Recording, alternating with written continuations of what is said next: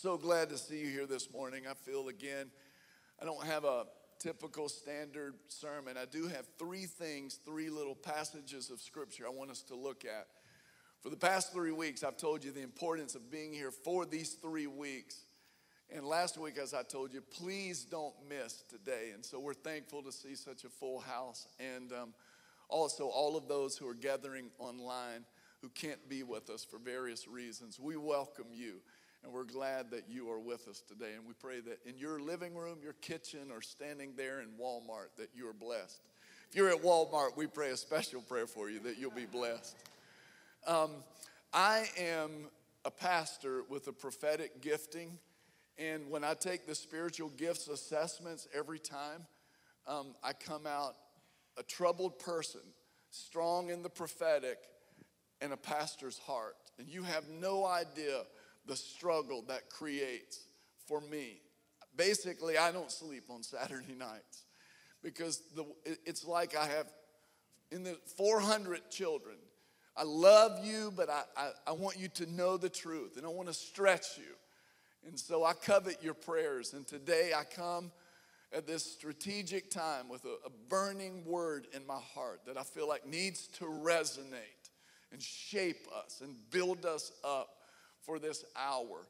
Um, our world is troubled, and um, I'm reminded as I declare the truth and the power of the truth this morning, I'm reminded of the little old lady in North Georgia who heard somebody, little widow, heard someone in her kitchen. She went in, he didn't know she was there, and she realized someone was had broken into her house and was robbing her. And she thought, "Oh my Lord, what do I do?" And so she just quoted a Bible verse and she said, Repent and be baptized in the name of the Lord Jesus for the forgiveness of your sins. Acts 2 38. And the criminal, the robber, just froze. She called the police, the police came, and that guy was still frozen, still in her kitchen. They put handcuffs around him and asked him, said, What made you stand still like a statue when she simply quoted that verse. He said to the police officer, What verse? I thought she said she had an axe and 238.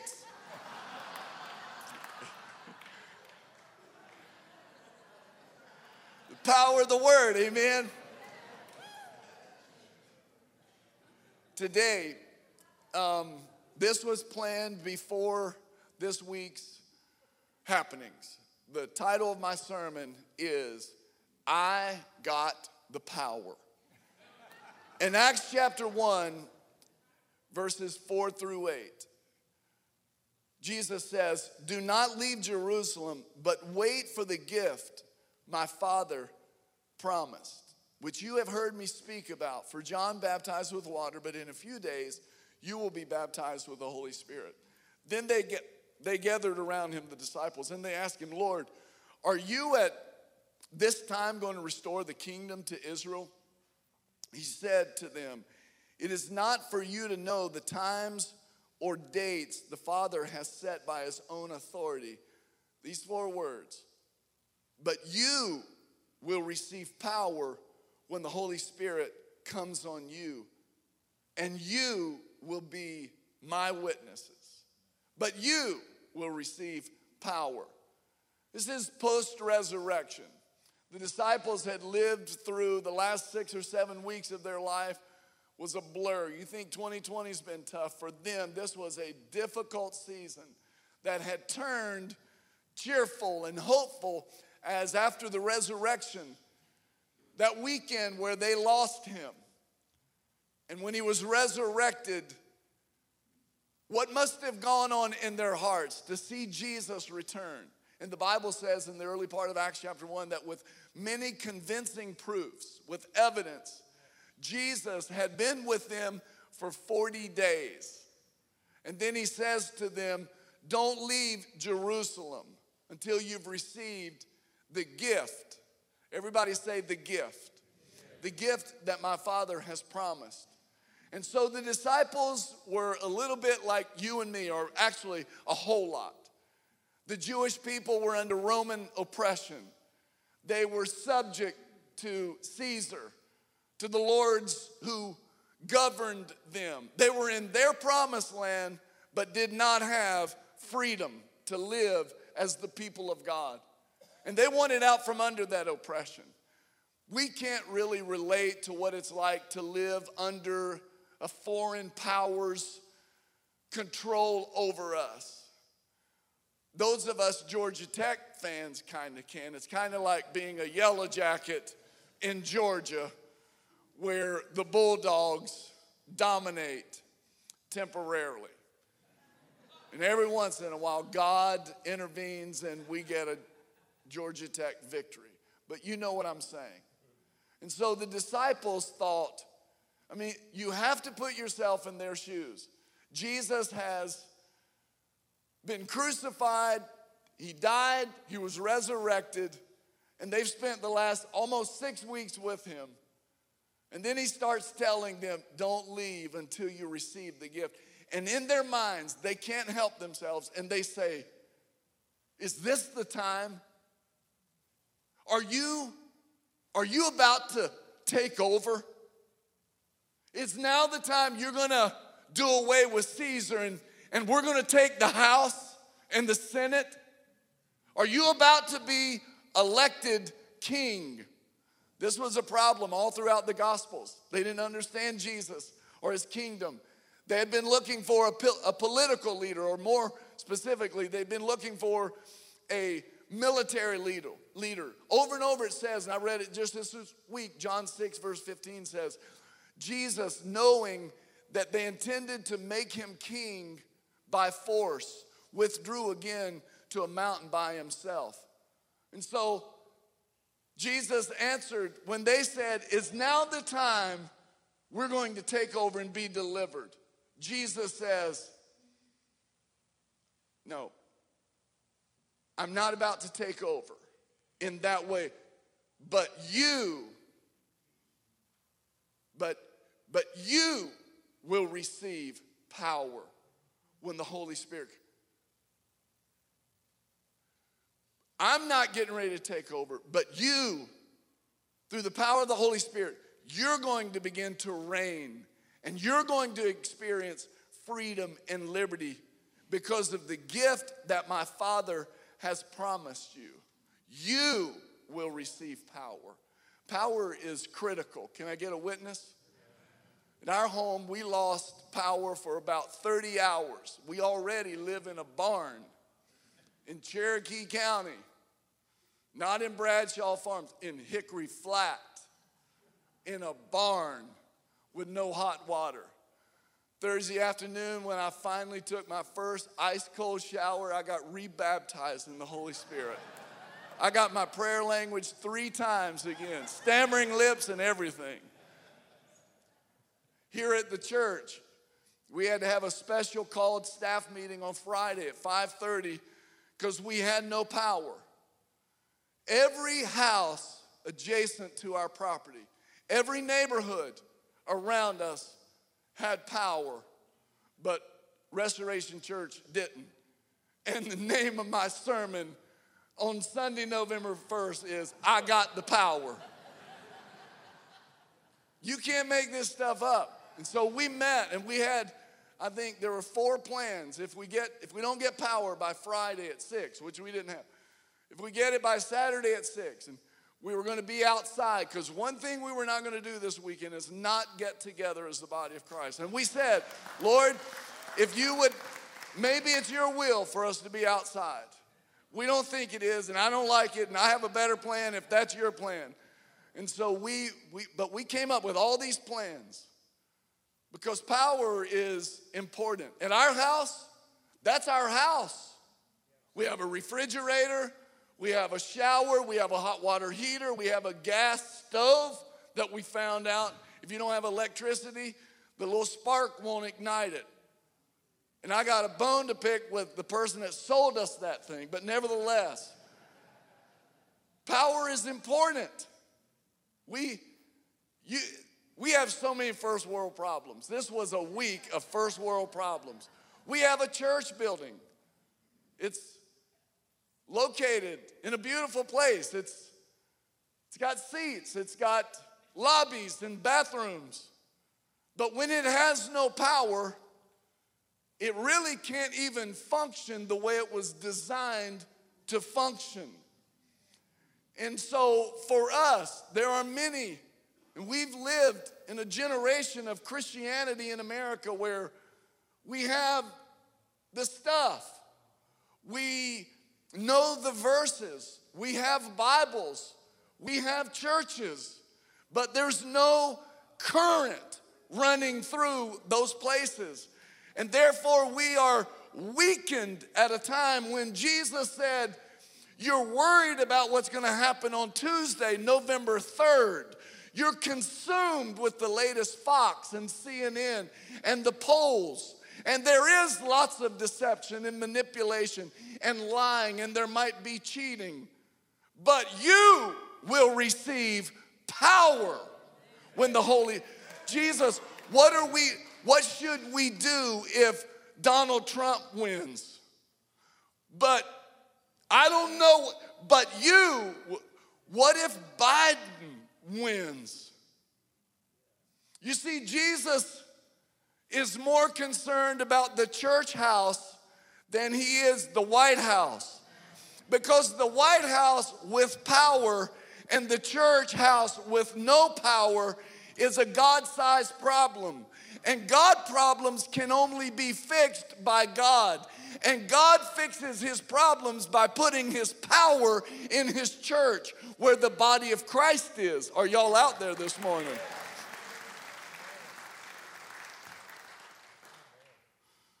Jesus, he knew these disciples need power in the face of persecution, in the face of fear, in the face of a world that was not friendly to the message of the kingdom of Jesus. He knew, listen to me, he knew that they were going to need power. This is why John 14, 15, 16, and 17, he would say things like this It is going to be better when I go away.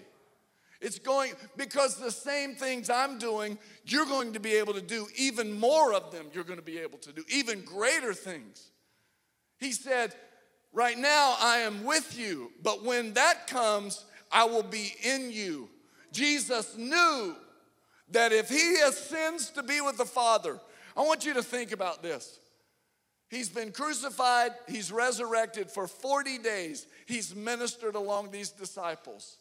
It's right before he ascends and goes back to the Father. And the last thing he says, but you will receive power when the Holy Spirit comes on you.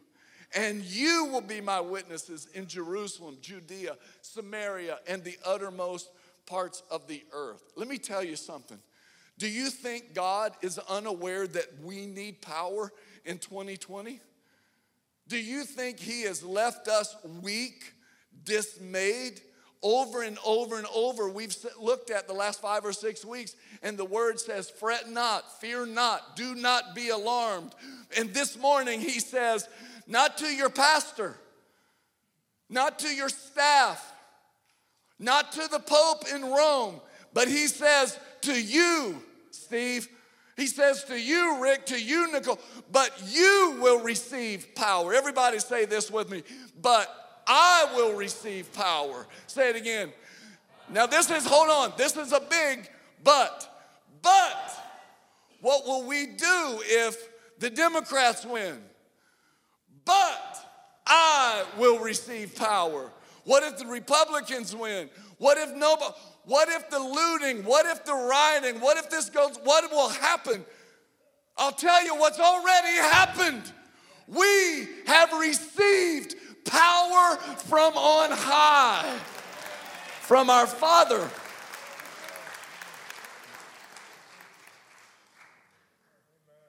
In the face of great persecution, common, ordinary, unschooled, uneducated, sketchy men Jesus knew they were going to need some power. Now, the second thing I want to mention to you this morning comes from the very next chapter when this thing that Jesus predicted would happen if they didn't leave Jerusalem in Acts chapter 2. we see, listen to me, this is the birth of the church. The New Testament church finds its origin on this very day. The Bible says when the day of Pentecost had fully come, they were all with one accord. Can I pause just a second and say, um, I know some, there are people, and I say this respectfully and with great sensitivity, there are people who go, I'm in a Pentecostal, some of y'all don't know, this is a Pentecostal church. now you know, the cat is out of the bag. Um, and there are people that go, oh, don't, don't do any Facebook posts from this place. I don't want anybody to know I'm here. And Pentecost has become a, Satan, he, he um, hijacks phrases and words. Just like Black Lives Matter. We all know Black Lives Matter. Amen? But Black Lives Matter has been hijacked and it means something it doesn't mean anymore. And here we are. What does the word Pentecost mean? Snakes in church on Sunday mornings? No, it doesn't. It means 50th. That's all it means. 50 days after the Passover. What's the significance of this? It's 50 days after the Passover, and the Bible says when the day of Pentecost had fully come, they were all with one accord. Say those three words with one accord. With one accord in one place, and suddenly there came a sound from heaven as of a, of a rushing mighty wind, and it filled the whole house where they were sitting. And they were all filled with the Holy Spirit and began to speak with other tongues as the Spirit gave them utterance. I want to go back to this word. Some of you were here on Sunday, May 31st, when we spontaneously opened up, almost unannounced, back inside the building. And I, I talked about this term with one accord. Brothers and sisters, Holy Spirit, help me to communicate what you are, what you are saying. Give us ears to hear, eyes to see, hearts to be transformed, to be receptive to your word. And may it be fall on good soil this morning, Lord, because our hearts are heavy. Our world is in turmoil. Our nation is in crisis. And if we've ever needed your, your word, we don't need my word. We don't need Chuck Ramsey's opinion. We need your word, Lord. Your word, your unadulterated, pure, your word that comes straight from you with integrity. This term, with one accord, the Greek word is homothumadon. And it's, it's homo, thumadon, and it's the same root word that we get thermostat from. Homothumadon, with one accord, it means to be in unity, one accord, the same mind. And listen, not only were they in the same mindset, but they were in the same place.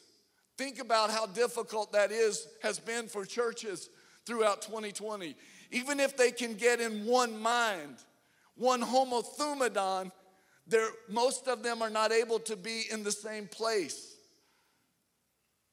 Homothumadon, these disciples, it speaks about they all had the same intensity, the same level of passion. Their minds, they were committed about following Jesus' orders, and all of them were willing to stay in Jerusalem until they had received power. They didn't realize it would be a week after Jesus said it. In this room, something beautiful happens when the thermostats, the number on the thermostat, and the temperature reading in the room is the same.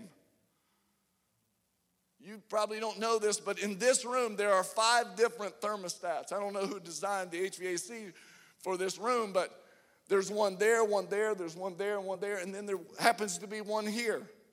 And oftentimes, I'm tight like this. I'll come in for no reason, just to, and that one will be on 72, and that one will be on 68, and that will be off, and this one will be on 74, and this one will be here at 58 because the musicians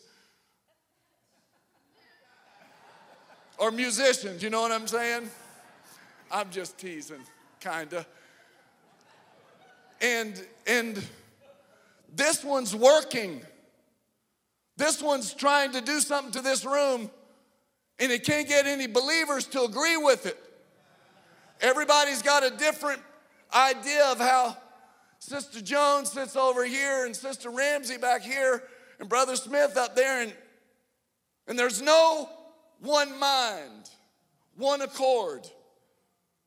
Homothumadon is a powerful concept of like mindedness. It's a very, on May 31st, I talked about this. It's when, over in Athens, on, when it's fourth and one, and people rush from the concession stand. The cheerleaders aren't cheering, they turn around. It's fourth and one, late in the game, and everybody gets on the same page. Everybody has the same level of passion, intensity. Everybody's wanting Georgia. We don't need eight yards, three yards. We just need 37 inches. And everybody's dialed in and focused. It happens when musicians, we talk about this, when everybody's in the groove, when the left hand of the keyboard and the bass and the kick drum are all hitting the same downbeat at the exact same time. Something beautiful happens when people get in the groove together. Here's the deal the church needs to be with one accord. Everybody needs to be on the at the same measure, on the same sheet, in the right key. It's fourth and one, brothers and sisters. There's no time for cheering. There's no time to go get a hot dog and a Coke. It's fourth and one. It's time for everybody to get, listen, don't you hate it when you're grinding and people in your corner or in your department, at your business, they're not grinding? Don't you hate that? Then you know a little bit of what it's like to be a pastor. I hate when my level of intensity is 11 out of 10 and the average believer is two and the ones with four and five are like, hey, I bet you love me, Pastor Chuck, because I'm, I'm with you. Bro, you don't even know what with one accord is. Listen to me. Are y'all out there hearing what I'm saying? There is a trumpet sounding, and it's time for the church to all get with one accord in the groove on the same sheet of music with the same level intensity.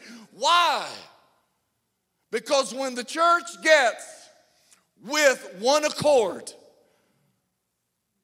in the church, you will start hearing sounds from heaven. And we'll realize how shallow our entertainment and our cheesy little praise bands and our cute little programs are. We need more than that. Don't just pick a play to run, it's fourth and one. We need the big boys in preaching better than y'all are listening. Listen, on May 31st, there was about, we had been meeting outside through the month of May, and um, we came in here and the Lord had spoke to me. There was a number of things God has said to me. Just listen. I want to I want to just recount a little bit. In early March, the Lord said to me, ex- the word exposure. And the Lord said, I'm exposing things, good things and bad things. Listen to me. Some people are bewildered at what you're seeing in politics, business, the world, even the church. But you're seeing now what's always been there. And you need to see it. There's an exposure of bad things, an exposure of good things, and we need it. The second thing the Lord spoke to me was that we are entering a season of a spiritual world war. And what you're hearing right now is Satan is not good at losing. He never has been. He changes the rules. He throws a hissy fit. He is not good at losing. And listen, there is a spiritual world war going on. There are many nations that would love to see our nation fall right now, while some don't want to see it. But Jesus would say to you, what I'm saying to you, do not be alarmed. It's been this way since he was crucified on the cross. In fact, it's been this way since the garden when Adam and Eve took of the apple. We are victorious, overcomers. We fight from glory to glory. There is a spiritual world war going on, but it's fixed. I T voted. At the end, we win. So hang on a little bit. When you see these things happening, look up for your redemption draweth nigh. Come on, somebody.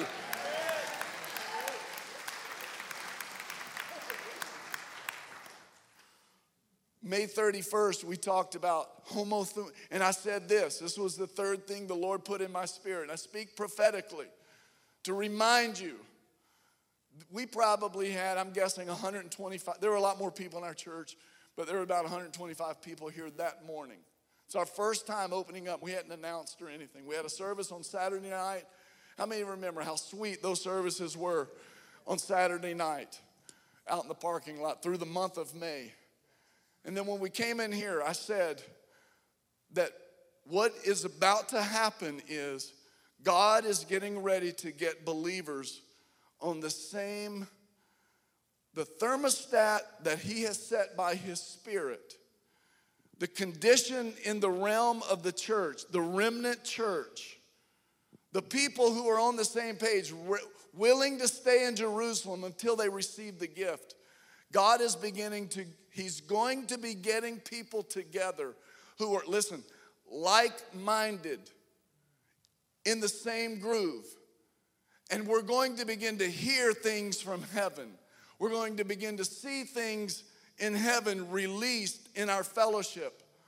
We're going to begin to see God, listen, do the things that He did in the book of Acts, and we are going to see God make church irresistible.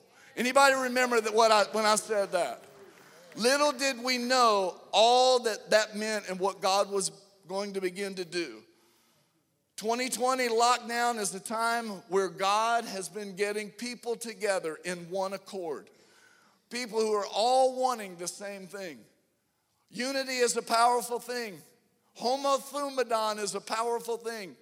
In Genesis 11, the question isn't, could they have built a tower all the way to heaven? It scared God. Till he said, we, we've got to confuse their language. They are so unified, they're about to build a man's effort to get, they are so unified in their man's effort, they're about to build a way to get to heaven. And he confused their language. In Psalm 133, David, who inherited a divided kingdom, and saw God unite it to one kingdom again. In Psalm 133, it says, How good and pleasant it is when brothers dwell together in unity. And here in Acts chapter 2, listen, when they were all with one accord, homothumadon, in one place, 11 times in the book of Acts, we see this word, this phrase, listen to me, with one accord. The New Testament church, 11 times it says throughout the book of Acts. Acts 1 14, Acts 2 1, which we just read, Acts 2 46. It says they ate together regularly with one accord. Acts 4 24, when Peter and John had been threatened and told to stop teaching and preaching in the name of Jesus, it says, the church, listen, lifted up their voices in prayer and in worship with one accord. In Acts 5, verse 12, it says, Through the hands of the apostles, many signs and wonders were done among the people, and they were all with one accord. When the church is with one accord, all the people want the same thing. All the people are hungering for more of God. And when a church is with one accord, they begin to hear and see the things in heaven released. Psalm 133 says it like this How good and pleasant it is when God's people live together in unity. It is, and listen to this description. This is speaking of Holy Spirit power and anointing. It is like precious oil poured on the head, running down from the beard, running down on Aaron's beard, down on the collar of his robe. Do you understand? When the people are anointed, the way God uses the priest is beyond his capacity. There is an anointing that drips, and that is the power, the grace, the, the empowering of God, the way he uses spiritual leaders when people have the same homothumadon. Verse 3, it says, If the dew of Hermon were falling on Mount Zion, for the there, I don't have time to explain it, but it says this in the last verse. For there the Lord bestows his blessing, even life evermore. Look, you'll relate to this. The message says it this way. When brothers dwell together in unity, at the end it says this in the message. That's where God commands the blessing, ordains eternal life. How many of you want to be a place where God is commanding that it be blessed? Come on. How many of you want to be in a church where life, spiritual life, is happening? Something's happening here in this body of believers that's unusual and beautiful.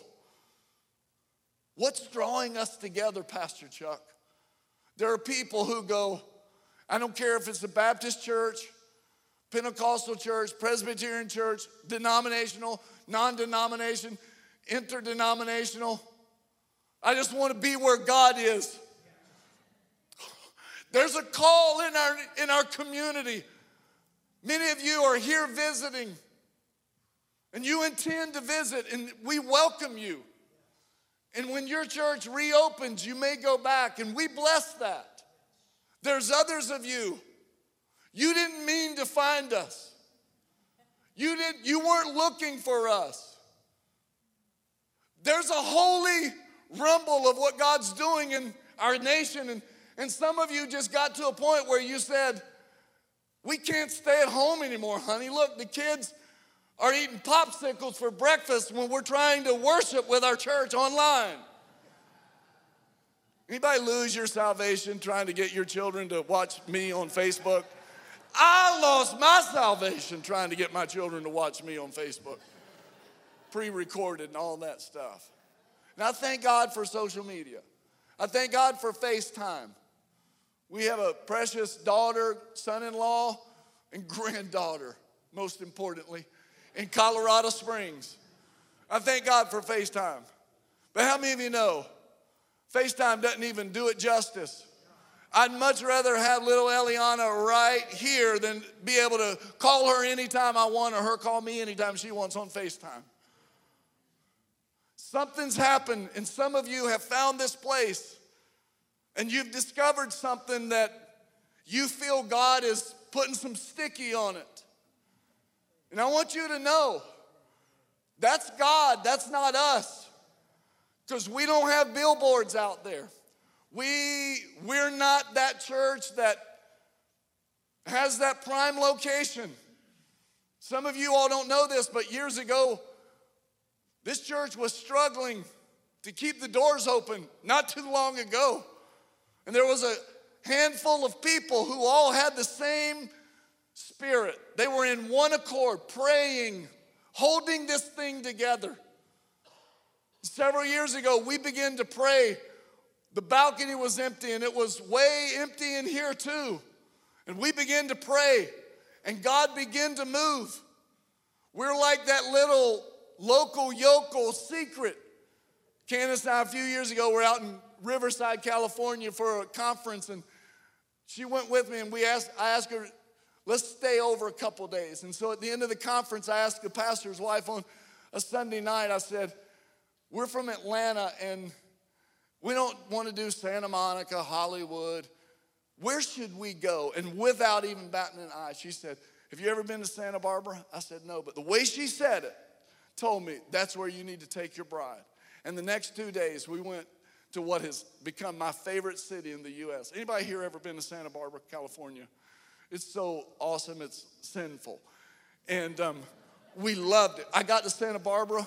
I looked around. I didn't go online. I didn't pull out the thing from the hotel. I said, Where should we eat? This little busboy type dude said, He told, I can't remember the name. We went and in Santa Barbara had the best filet we have ever eaten. Anybody ever, have you learned the best stuff is kind of a secret sometimes? Do you know where the best hamburger in all of Roswell, Georgia is? Ray's. And they don't even know how to spell it. R H E A apostrophe S. And it's an Indian making cheeseburgers and putting them on sourdough bread that are so good you will eat way more than you should. We had them last night, did we not? How many of y'all have not been blessed by Ray's Burgers yet? Looky here. It's over by Arby's by the high school. In fact, Arby's is out of business. You can lease it because Ray's is next door. You will never hear Restoration Church. You'll never see us on a, fa- on a billboard. We're not building a new campus. We're not multiplying campuses. We're praying. And God is moving in this place. And, and many of you, the Lord is, has drawn you for such a time as this because you got hungry and you know our world's in trouble and God has got His Spirit going out calling people, don't leave until you have received the gift. What is the gift? It's the power to be effective witnesses. That's what it is. Are y'all out there this morning? Pastor Chuck, one accord sounds like heaven, irresistible. That's what the New, church, New Testament church was in the book of Acts. In Acts chapter 2, verse 47, it says this they were enjoying the favor of all the people, and the Lord added to their number daily. How many of you want that kind of church? That kind of church. Don't get nervous on me this morning. We're talking about the Bible.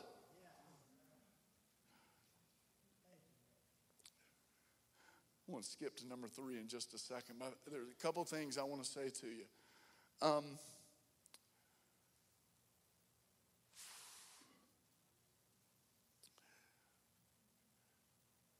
We every year have done the Daniel fast.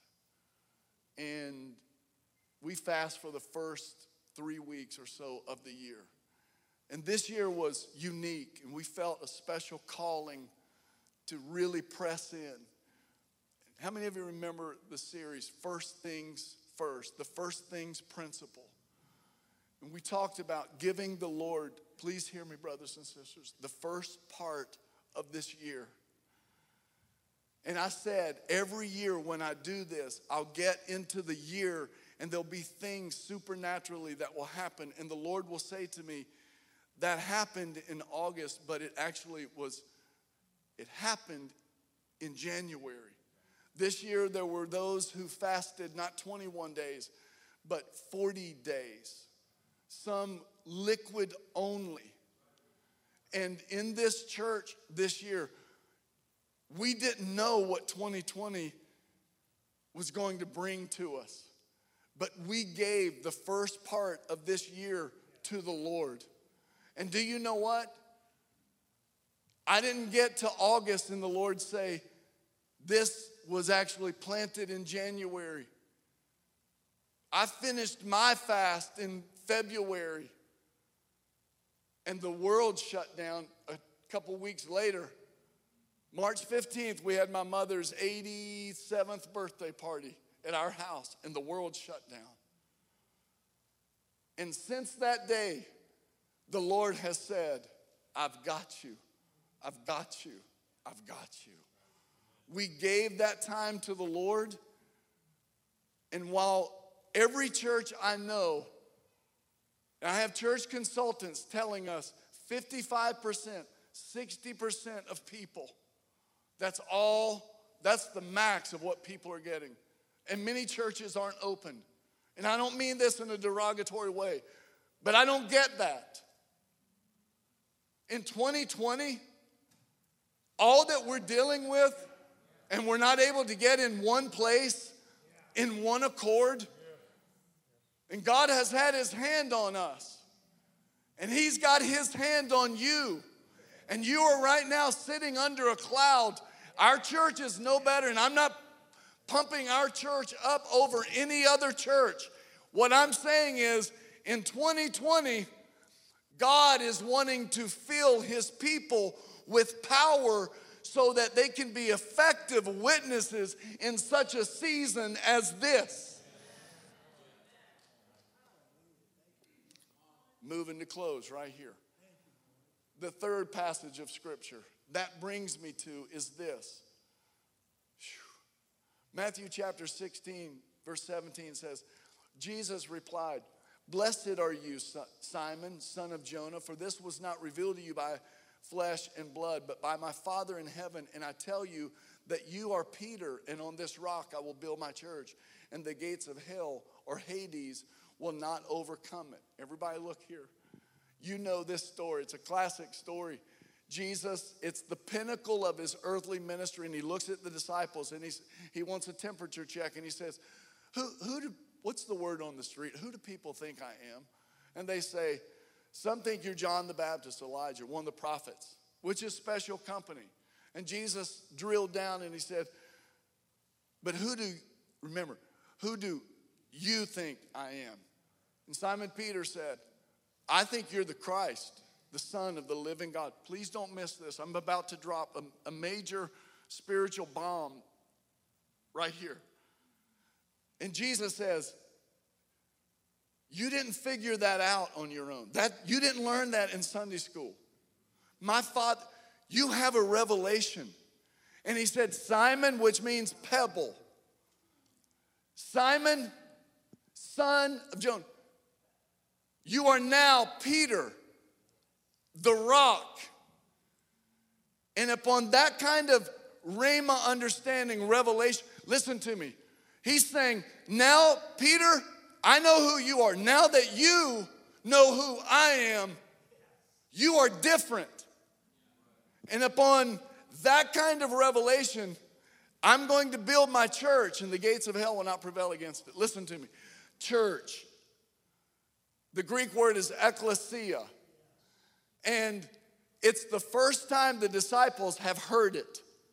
Ecclesia. and it's a legislative term.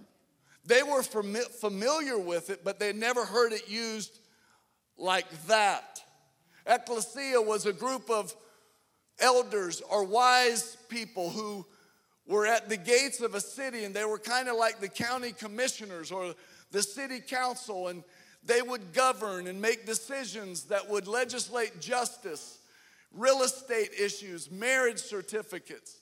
And Jesus says to them, You are now Peter, and upon that kind of faith, I will build my ecclesia. And my ecclesia, the gates of hell will not prevail. And he mentions next, and so I'm giving you the keys to the kingdom because the gates, there's more than one gate that you're going to need a key for. And so we see an ecclesia, and it's a legislative term. You even see it in Acts chapter 19 when it says the assembly, they made laws against the disciples. Legislative. Legis- they, they govern, they rule. Jesus, it's a time for the church to understand who He is so that we will understand who we are and what our calling is to be the ecclesia. Jesus reaches in and grabs a common term and uses it for his followers to legislate. It's kind of like the referees on the football field. Listen, at a time when there's one team trying to go this way and another team trying to go that way. And we have in our world a culture right now where there's some people trying to go this way and there's some people trying to go that way. But there's somebody on the field who has been given the authority to make the call, to legislate, to even make the picture more complete when they don't know what the call really is the NFL referees can make a phone call to the 300 avenue, uh, block of Park Avenue in New York City, where Roger Goodell has set some governors there. And they can make a call and say, What do you think? And that person in New York, that referee can look at the replay and say, Call is confirmed, it's a touchdown. And when they call to the referees, the referees go out on the field, and there may be some big, fast, strong guys trying to go this way. There may be some big, fast, strong guys trying to go that way. When there's a little old man in black and white stripes who says, The call on the field is confirmed, touchdown. That's legislating. In a world where blacks want to go this way, whites want to go, that Republicans want to go, and the media is, is lying and distorting everything. And somebody needs to call New York and ask what the one who sits on the throne, what is he legislating? What is he calling? Is the call on the field to be overturned or is it to be confirmed? Pastor Chuck, where are you going? Let me, let me give you even one more picture. Are y'all out there? How many of you are thinking about maybe coming back next week? Good, because we need room anyhow. We're running out of space. Um, you ever been to an embassy? An embassy, American embassies are in all kinds of, I don't know what the number is, but they're in other countries. And an American embassy in the Middle East is a little bit of America a long way from America. And when you go to an American embassy, when you go on that embassy, that you're governed now by American laws. We are, we're in that embassy, there are ambassadors, agents who are ruling and governing on behalf of the White House. We are an embassy here in the earth. We are a little bit of heaven in the earth, a long way from heaven. And when the world gets distorted on the truth, when the world doesn't have a clear picture of heaven or the Creator, our Father God, the world should be able to come into the church and get a picture of what thy kingdom come, thy will be done on earth as it is in heaven. And I wonder if people stumble into the church, are they seeing a heavenly embassy in the earth?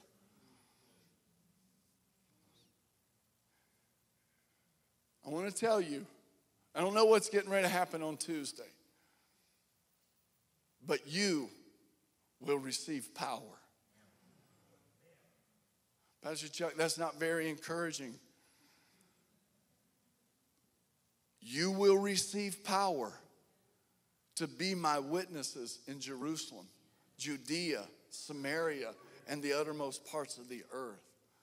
And if we can get with one accord everybody on the same page, hungering for the same things. What God will do in here is greater than my talent or skill level or capacity or yours or anybody else's. If we can get in the groove, wanting what Jesus said, don't leave until you've received that gift. That gift that makes the church the church, the impetus, the, Im, the power of the Holy Spirit. It makes you, listen, makes you a fruitful believer, and it makes us an embassy of heaven. It makes us a place where there are sounds from heaven, things that happen in this room that heaven has ordered to happen. Are y'all tracking with me this morning? How many of you could just receive the word of the Lord this morning? What God is saying to you. I want you to just stand with me as we come before the Lord in prayer and we commit this season to him.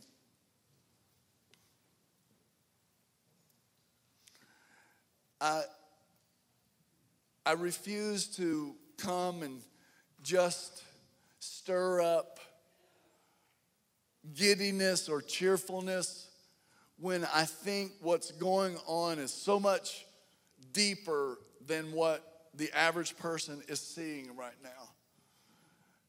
Listen, does anybody else see the exposure that's going on in the earth? Raise your hand.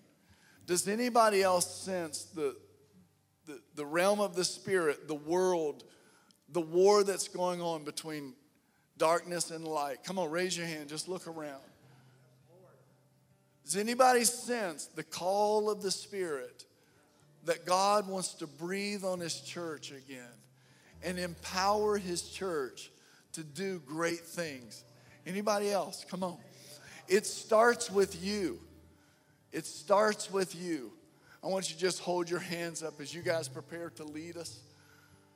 We're going to stand on the chief, the cornerstone that the builders rejected Jesus' name. Breathe on us, Lord. Fill us with your power. Fill us with your spirit. We are sincere before you, Lord. There's a room full of people that they love you, Lord. We all want the same thing. We don't even care what cup it comes in Baptist, Presbyterian, Methodist, Church of God, Independent. We stand here, Lord, in this hour knowing that we've been called to legislate. And in our prayers, we call out to you. And we're thankful that your word says, if you abide in me and my word abides in you, ask whatever you want, it will be legislated. You said, if we have faith, we can pray and that our prayers will be answered. In the name of Jesus, we thank you, Father. We praise you, Lord. Everybody, look here just a second. Um,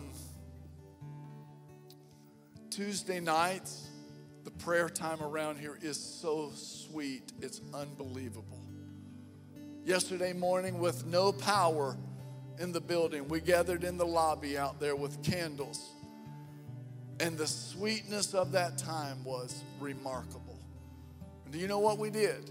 We prayed, Lord, let there be power. Let there be power. Not just spiritual power, but tomorrow we claim current. And look at us. Look at God.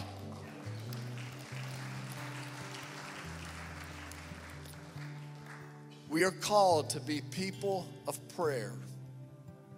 We are called to stand in the gap. Jesus said, My house will be called a house of prayer. God answers prayer in a big way.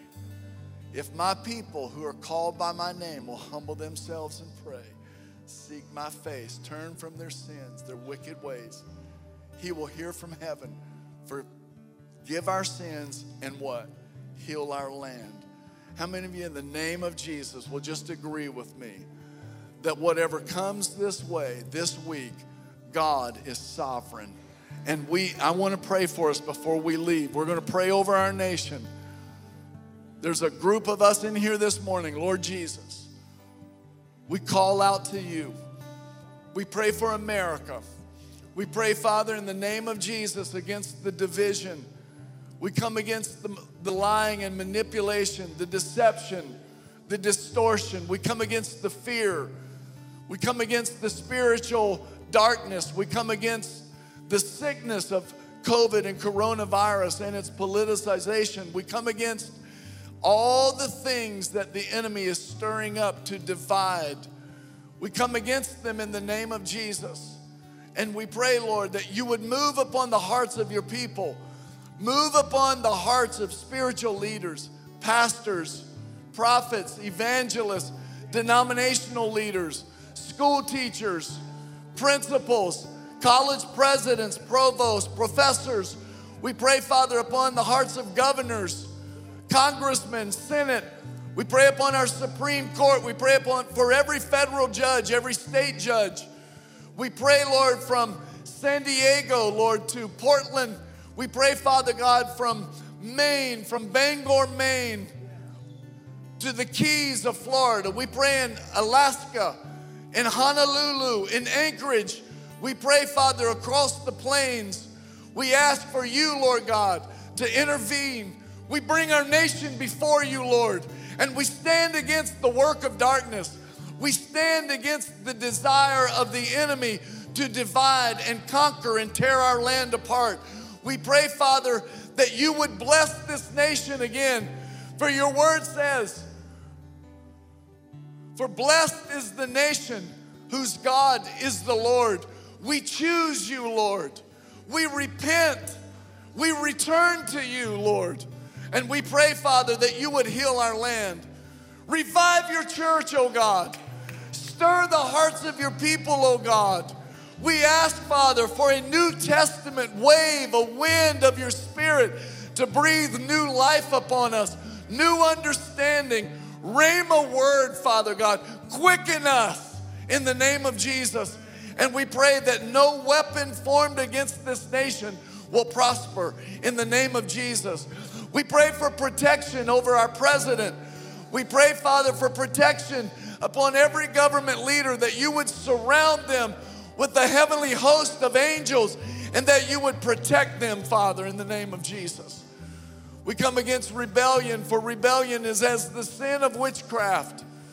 We come against lawlessness and we ask for our state troopers, sheriffs, police officers, for every one of the agents that would enforce the laws of this land. We pray for protection upon them, Father. And we pray for a return to submission to authority. We pray, Father, against the sins of racism and the racial divide, that you would heal our hearts, oh God, that you would raise up a unified people who love you, Lord, who love each other, and who are standing in the gap, loving people the way you love people in the name of Jesus.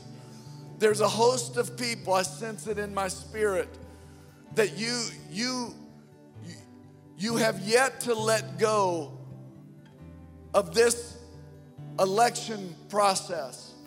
There's a fear, and it's disguised itself as a political desire.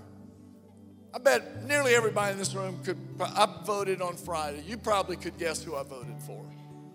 But here's the deal honestly, we need to be delivered from, we care more about what happens in the White House than what happens in this house. I'm gonna say it again. I'm going on record. We need to care more about what happens here than what happens there. Pastor Chuck, do you care about what happens there? Did you hear my sermon last week? Yes, we're involved and we should be. But we need God here, not just there. Are y'all out there this morning? Yes.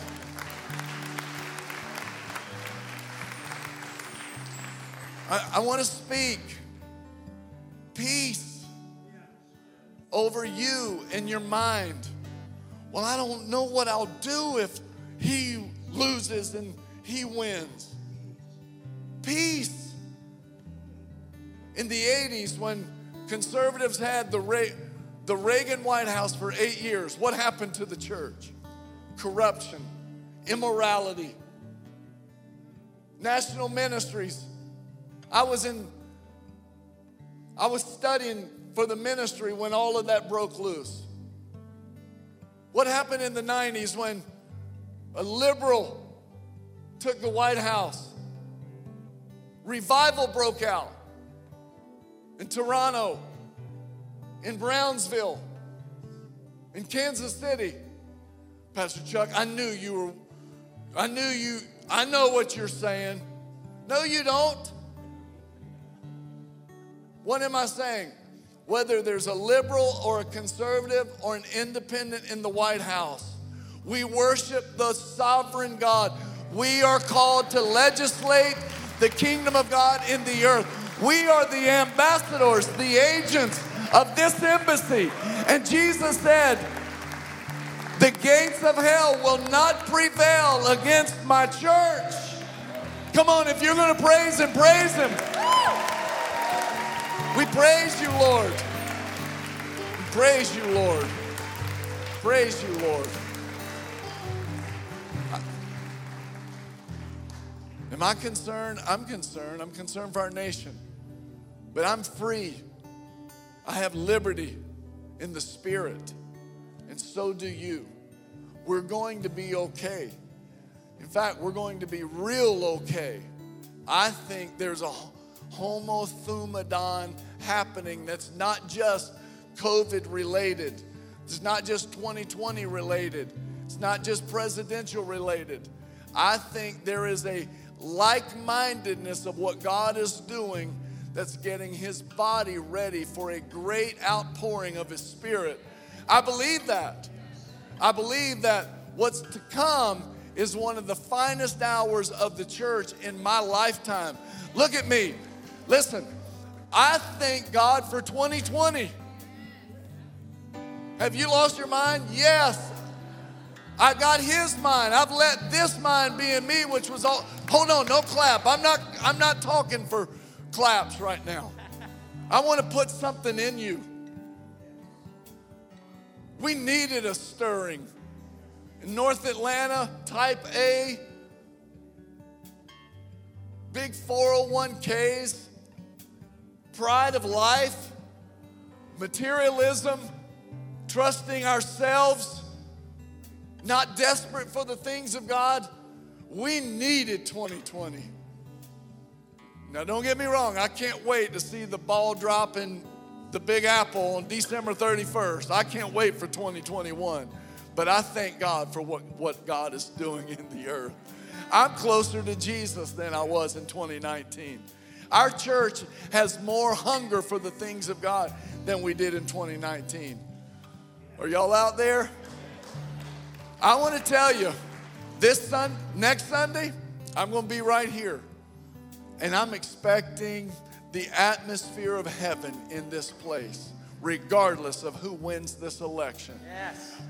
We're going to worship the one who's in charge next Sunday. And I pray from this Sunday to next Sunday that you have no fear, that that tension, that stress, that I would love to respond to that post. Let it go. Seriously, let don't do it. Don't waste your time on earthly things. Am I preaching to anybody? Yes. This is the addendum. But I want us to be if we get all caught up in that, if we get all caught up in that, we can't be the people of God. I voted already. Just vote, but pray. The people that march pro life in all those rallies and don't pray, they got their priorities out of place. Pray and vote. Pray and march. If you don't pray, don't vote, don't march. Y'all out there? All right, anybody free? Thank you, Lord. If you're with us this morning, it's your first time, Thank you for being here. It's not always this heavy, it's usually heavier than this. but this is a this is a crazy time and it's an important Sunday. If you are with us for the first time, fill out one of the little welcome home cards and at the end of the service, I'd love to get a chance just to say hello to you. And uh, my wife and I would love to meet you. After that, you can take it through the lobby and turn your card in out there. We have a nice gift for you. And we, we really do appreciate you being here this morning. We, we trust, I pray that you've been blessed as a result of being here. How many of y'all are, you're here this Sunday, today, and it's your first time with us? Would you hold your hand up? How awesome. Thank y'all for being here. Thank you guys. Thank you for being here. Now may the Lord bless you and keep you, make his face shine upon you, be gracious to you. May lift up his countenance to you and give you peace in Jesus' name. Amen. Go in peace and freedom and spiritual liberty this week. God bless you all.